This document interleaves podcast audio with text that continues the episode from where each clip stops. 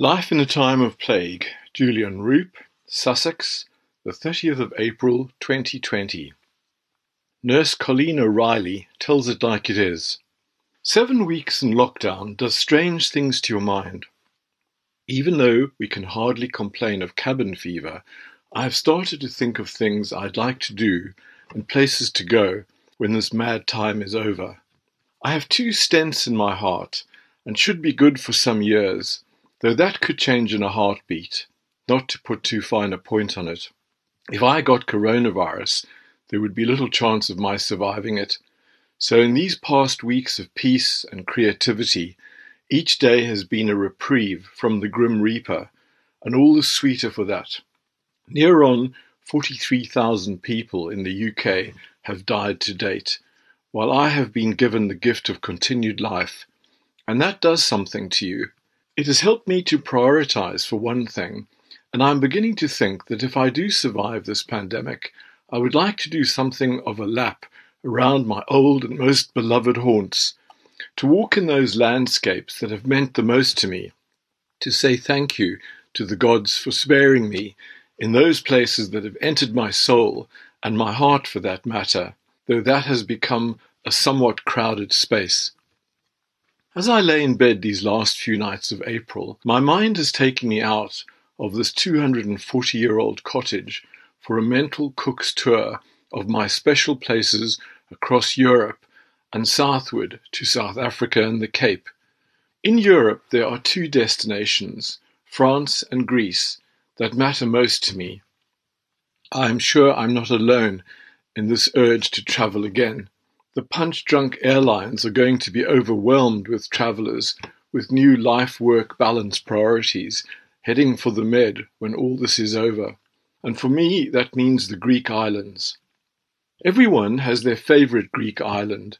Ours is Skopelos. In the mid 1980s, we started to explore our new continent and fell in love with the Greek islands. It's not hard to do, and with us, it was love at first sight.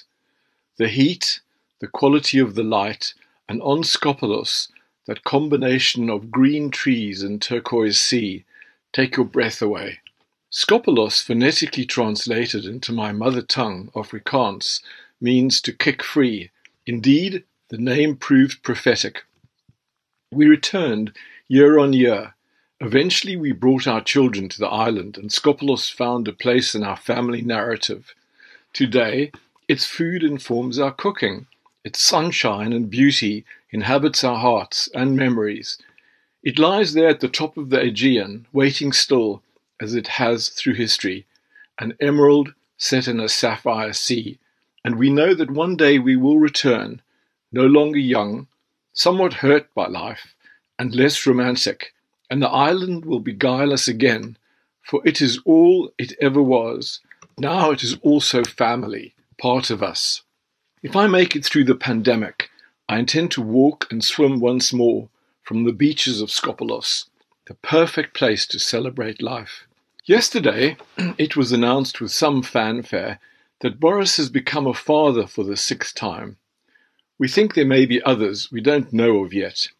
His fiancée, Carrie Symonds, produced a boy. Jacob Rees-Mogg, the MP for the 18th century as he is known, compliments Boris for joining the most exclusive club at Westminster and the smallest, with only three, those MPs who have six children. It is perhaps no wonder that the Mogg needs to recline on those green parliamentary benches in the way he does from time to time. On Twitter, a social commentator, Amicus Curiae, says, If a man had seven kids with three or four different women, having left his cancer-suffering wife and mother of his children for a younger woman, and had an affair with an assortment of women, and then had a child with his much younger girlfriend, he might grace the Jeremy Kyle show, not be our Prime Minister. How did the British public put up with this Prime Minister, and at the same time donate millions to Captain Tom Moore? Are we confused? I suspect that we are. Captain Tom turns 100 today, having raised 30 million for NHS charities and has received some 125,000 birthday cards from around the world. He is awarded the honorary rank of Colonel by the British Army. He has tried to remind us that the NHS is funded by the taxpayer. It is not a charity. But it's not all happiness and reward today in Britain. A heartbroken nurse, Colleen O'Reilly, blogs about the central drama of this time the death from COVID 19 of a 55 year old man, a patient in her hospital, who, like thousands of others, passed away without a human touch. She brings us bedside to a drama that has been repeated tens of thousands of times this past two months. Out of sight. It is almost inconceivable. Colleen, we grieve with you and for you. I quote her words in full.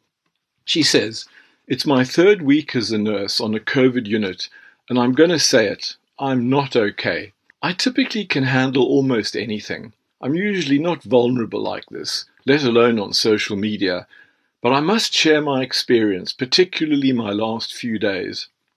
Wednesday night, I took care of the most grateful and appreciative 55 year old man. Thursday morning, he called me into the room to promise him I would order him something other than eggs for breakfast, and laughed with me when he randomly explained his hatred for white rice. Laugh out loud.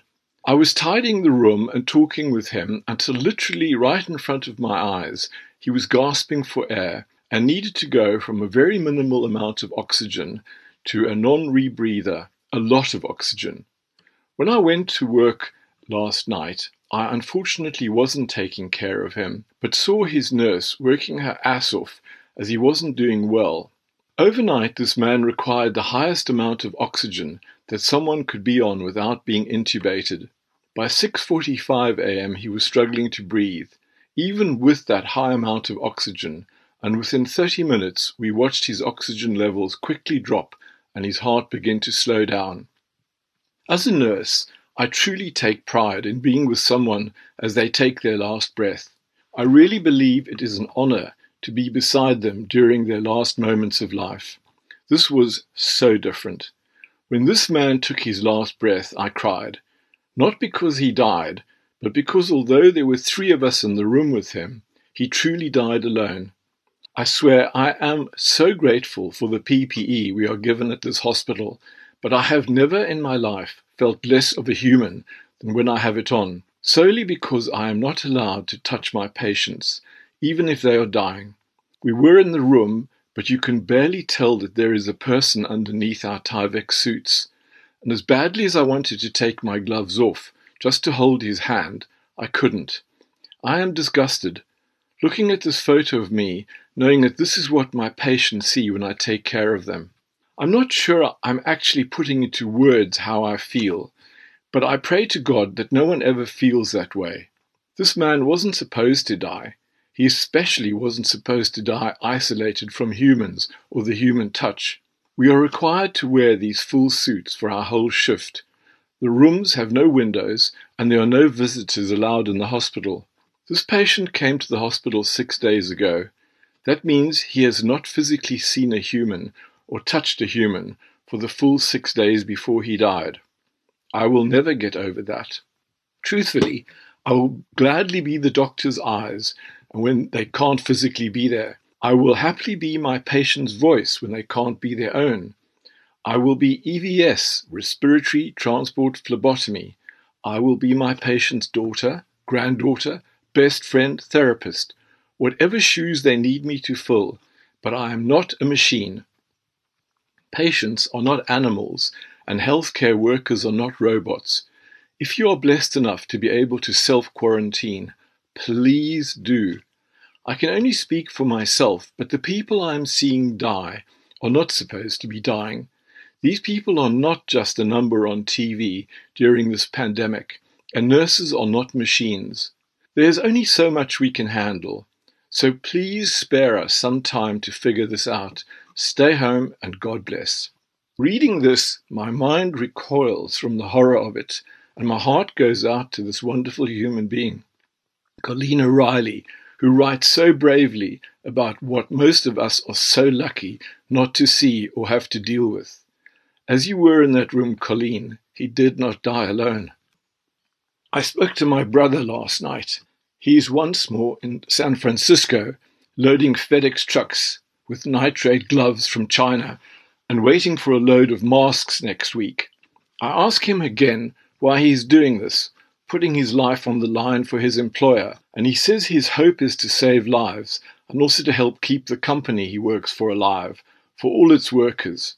He's a special man. The last time Herman and I spent a holiday together was in France a few years ago when he and I, Terry and Jan, did a 10 day car tour around Brittany. And once more my mind flies out the door, this time to France, and dreams of spending some time there when this horror has passed. It's a strange thing to admit, but it's true.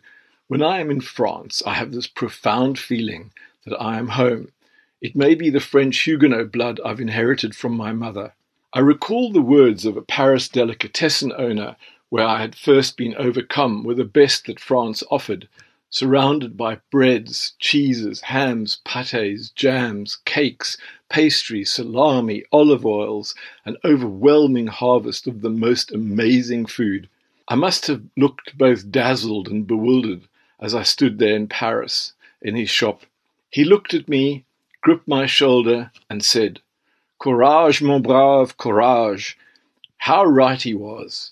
And I think of all the medical staff and the frontline workers who are daily drawing on their reserves of courage. Thank you.